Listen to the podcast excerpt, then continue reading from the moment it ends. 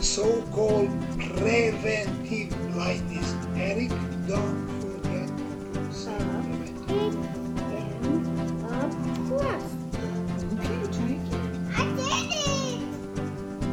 Med Family is a show about a family journeying through medical school with kids and navigating married life. Tag along to see how we got here and where this journey is taking us. Hello, welcome to another week of our podcast, uh, Med Family. I'm your host, Eric Acker, with Karen. Hey guys. Hey, oh, kind of doing a short little update because I think we're going to try to do two this week. Um, the quick update is that we did, in fact, match. We got our uh, we got a notice uh, yesterday morning, so Monday morning, noti- notifying us that we matched. So that was very exciting. And if anything, actually, Karen uh, got the notification and woke me up and let me know, and I just rolled over and went back to sleep. So Still doing nights. He's um, currently on the 7 p.m. to 5 a.m. shift. So, in a way, it was kind of nice that Eric wasn't obsessively refreshing his email every five minutes like he did when like step one score and step two score came in. So, yeah, in a way, I guess it was a little less stressful for him in a sense, I guess. I don't know. Yeah, definitely, definitely less stressful. Honestly, like it. I don't know. Like we, you do all these tests, and you just like, you know, it's gonna come out, so you just keep refreshing and drive yourself nuts. But but getting off at I don't know 5 a.m. in the morning, coming home and just crashing and going to sleep, and then like you're just so tired you don't even wake up for the you don't even wake up for the email at 10 o'clock. So uh, I was glad that Karen could just check it for me, be the, the be worried for me, I guess, while I was peacefully asleep. but yeah, we got our match. We do not know where. That is just how the system works. It allows the people who did not match a chance to do the soap um, in the next few days. And then I think people in the soap will uh, have interviews and make their selections. So on Thursday, they will know where they are going to go if they've soaped and successfully matched with somebody. And then Friday afternoon, we will be finding out where we will be going. So it's a little bit of a process, uh, but quite honestly, I'm just happy to not be uh, worried about matching. I guess I know like you, you the lead up. You know, you do t- you did we did ten interviews we which was our goal. We, we the goal was to get 10 and the statistics say that you know 10 interviews you should have a pretty like 98 99% chance of matching. But you i think everyone even the people who had like 20 interviews from what i could tell were really like stressing and being a little anxious about like okay should i have done more? Uh, some people uh, actually had more than 20 and turned down some and then i think we're i think we're regretting it towards the end. Like maybe i should have done those last few interviews and uh, to make sure i had a shot at you know any program possible. I, I think everyone just gets nervous at the very end. Unless you have a program reaching out to you and with some high confidence saying we want you you're in our top 10 or whatever like and then you're also like you want them. Unless you have that, I think, which I think is technically not allowed according to the match rules. You're just um, everyone's a little anxious. I know I was, uh, so it's a huge weight off the shoulders to just I've matched. Now I just need to find out where.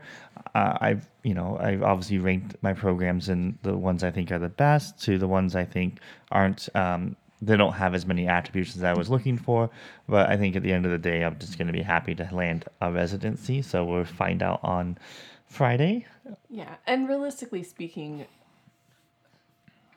during our rank process, like we could be happy with anywhere in between our what top six. Yeah, We- top six, seven were pretty good. We're pretty um, the with. bottom three, I mean, we, we, we can make it work. We can be happy there. We can find a like.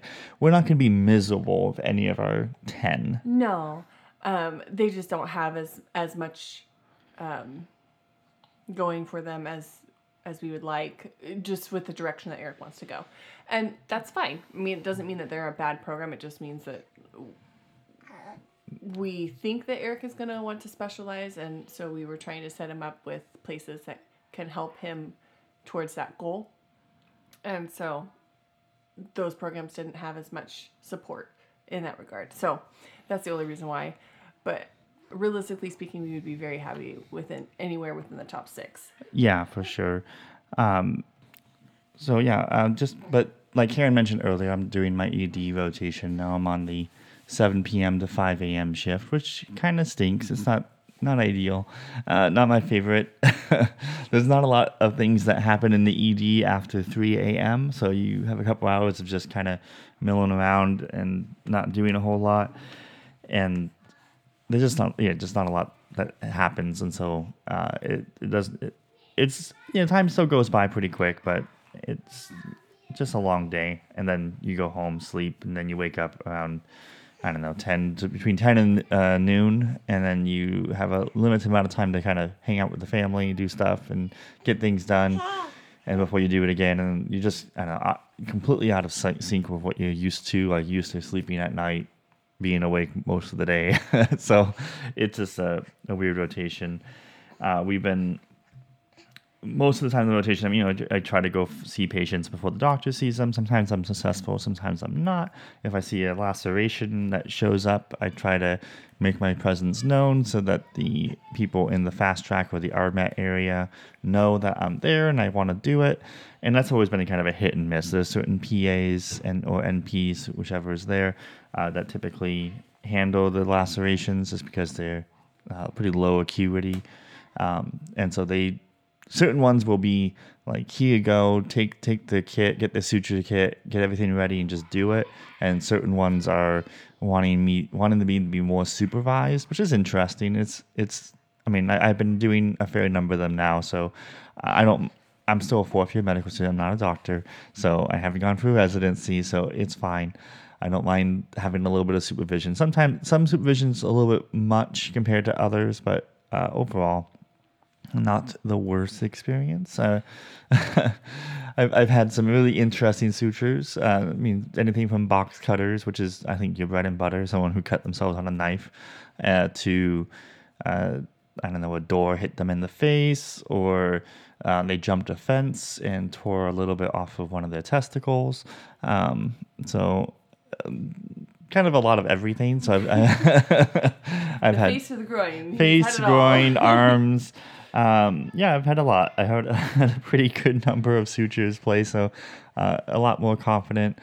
I, I, will admit, like I think on one of the patients I worked on, I used Vicryl. Uh, it was like an eyebrow wound. The person had fallen and hit their head on something and had like a little gash above the eyebrow. I cleaned it out. Um, and the physician wanted me to just go ahead and suture them up. So I, I was doing it, but I did it with Vicryl, which is white, and it kind of blended in well with this gentleman's uh, gray eyebrow. So it was really hard to see the sutures. And then on top of that, probably should have done nylon.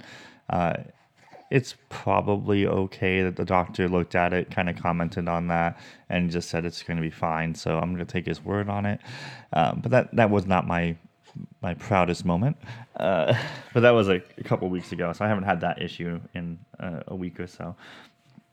Um, other things I think are kind of funny, like when certain PAs are helping you with the suturing, like they only bring one suture, uh, one needle and thread with them, and then when you're watching them, because they, they like this these particular PAs like want to start the suture, and then they will let you finish, and like when you watch them do it, they're like taking their bites, and then when they tie, they have like like six inches on the end, or like three to six inches. You're like, oh my gosh, they're using so much so much thread because at the end like you do your ties, well then there's that six inches left off that you just had to cut, and so like well that means the thread just got six inches shorter.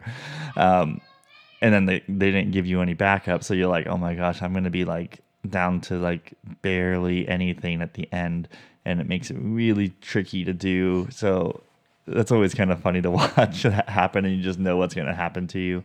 Um, and you just try to make it work, I guess. But that's been yeah, well, maybe, maybe for listeners who are gonna go through an ED rotation, how does your this ED set up? Because you do. I, I didn't know how it worked, but it does seem like the NPs or the PAs will go out and kind of um, triage based off of. Yeah. So yeah, uh, my and again, this is uh, well, I should be better versed in how the operations go, but uh, essentially, what I can tell is that a patient comes if they're just walking in the lobby, they get they go up to the the desk, and there's a nurse there checking people in, and the nurse will um, I don't know, check them in. They do a quick assessment on what they're coming in for. Uh, maybe a nurse will take them back and do vitals and just kind of get a really quick, like one liner. Why are you here? And get an idea. Is this a very emergent situation or is this something that can wait? They rate them uh, one through five. Um, one being like we have to see you right away, you have to get straight to the back, um, and five being you have a toothache, and we don't do that here.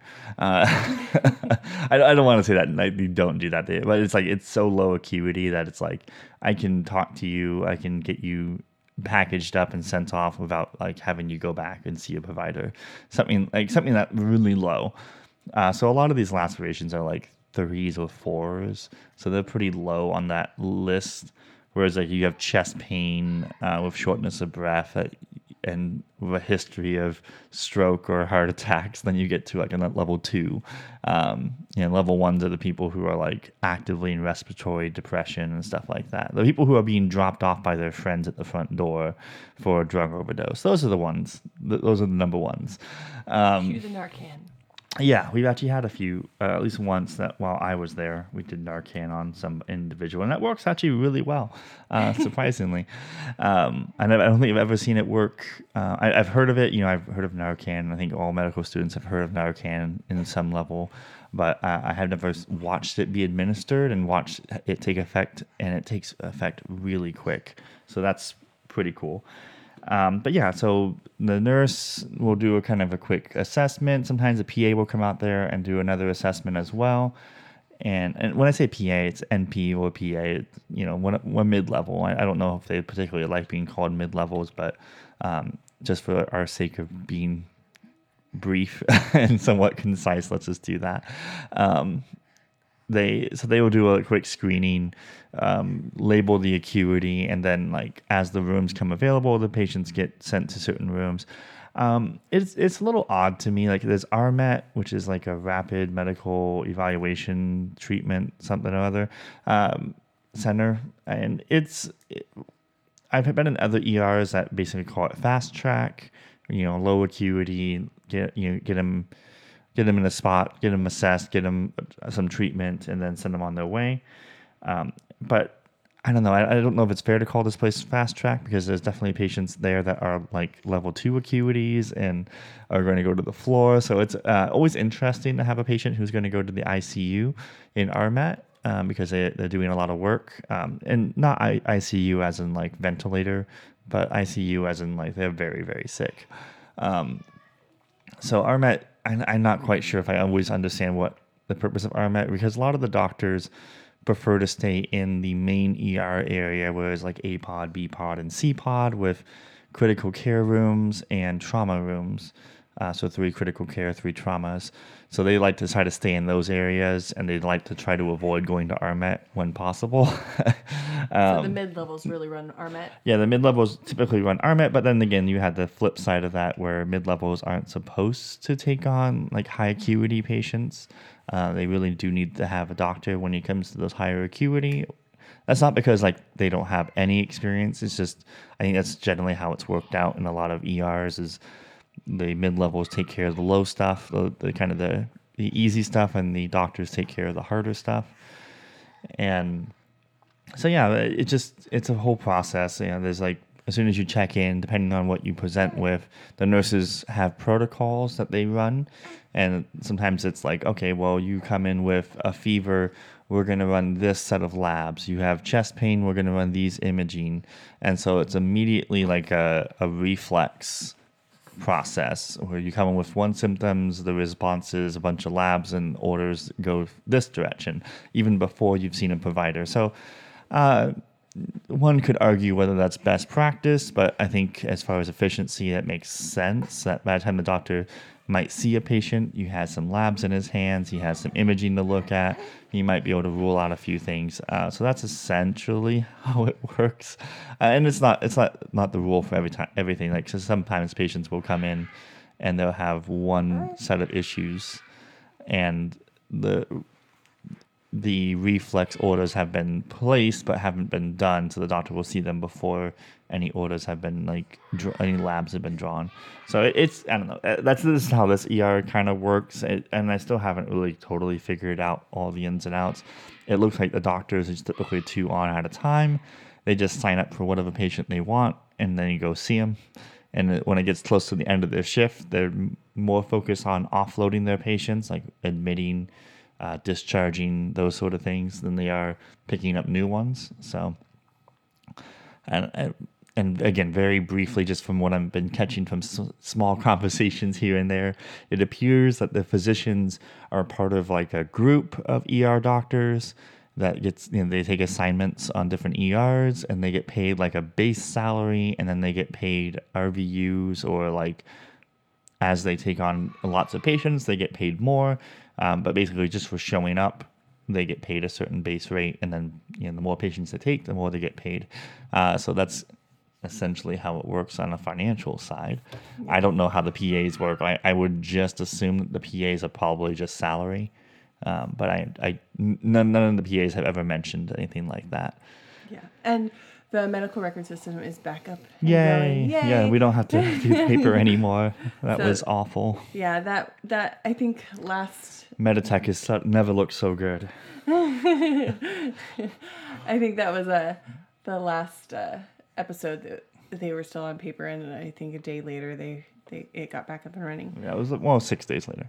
Oh, Yeah, we, were, we were down for six days. so I don't know. Um, yeah, two more shifts tonight and tomorrow, and then he is officially done. Done. and I get my diploma at the end of the month. I will be a full fledged doctor, provided I don't do anything to mess up this shift. Uh, and um, but yeah, I, I get my match results on Friday. So we are we're doing really good. Everything seems to be falling in place. Knock on wood. Uh, now we just need to uh, pack up everything and be out of here by the end of May. yeah. Well, we we we we we have a good landlord that we we work with, and if we need a little bit longer, I'm sure she would work with us on it. So we just need to know where we're going and start making a plan. I think Karen probably has six plans in her mind right now, but I'm I have a few, but I think it kind of depends on where we're going to end up. yeah I'm I'm more content. uh, I'm more content just waiting for Friday to go by. I mean, four days is nothing. Nothing planned is going to get done in four days.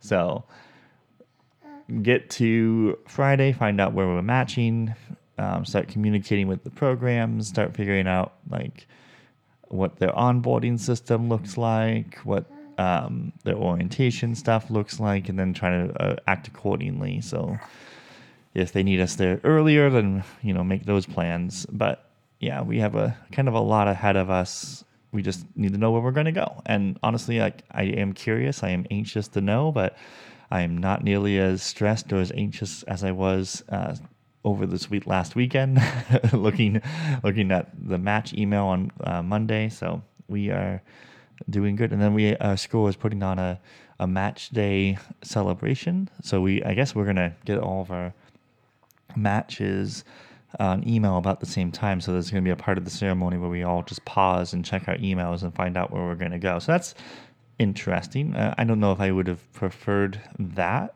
uh, as opposed to just kind of having a, a quiet time with my family when we looked at it and then have a celebration after. But the school is putting on this pretty cool celebration. Um, it should be interesting, hopefully, a lot of fun.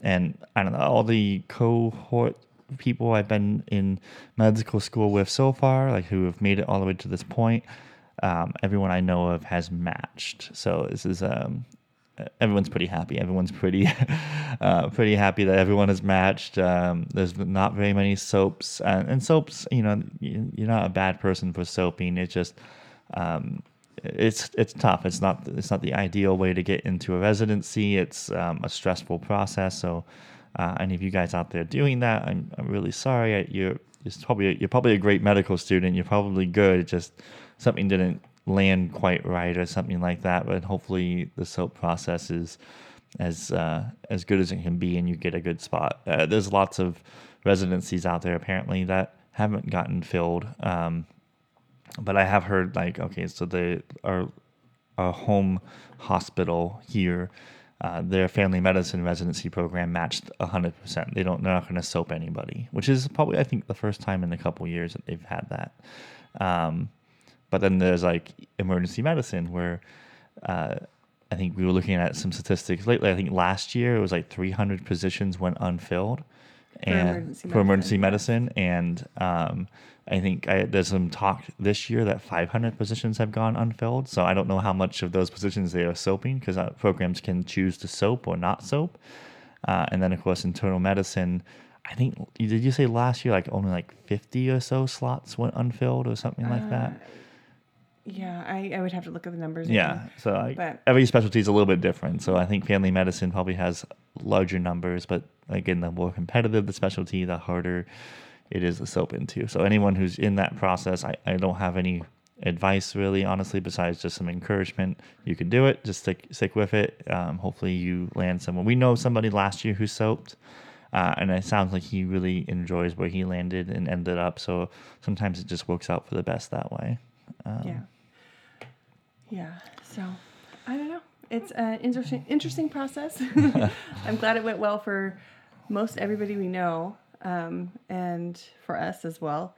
That was a relief, and we're looking forward to the next steps. Next time that we are employed, we will be making money at some point. we will stop spending all the money and getting loans. We will start making money. So that's a whole different animal, though, because you know every year you could adjust your loan and get more money, whereas uh, in residency we will have a fixed amount of money. Everyone, I mean, literally everyone out there has a fixed income. I always find it funny when someone's like, "I'm on a fixed income." It's like, well, literally everybody is on a fixed income because no one can expand their income more just by sheer willpower, unless it's like, "Oh, I just need to work a few more hours." But everyone is on a fixed income. But we will be truly on, you know, a set salary, and we just had to make that work and hope it uh, it all works out. But um, you know we've been pretty blessed this whole process. I think uh, god has always kind of watched out for us and continues to watch out for us. So i'm um, just happy that this has all so far worked out pretty well. And we will probably do an update on friday. Uh, i don't know if we would pub- probably it might come out on saturday. Saturday. or something. I don't know. We'll put we'll put something out with our quick update of where we landed and we will go from there you guys have a good rest of your week and we will probably talk to you later this week Bye, guys.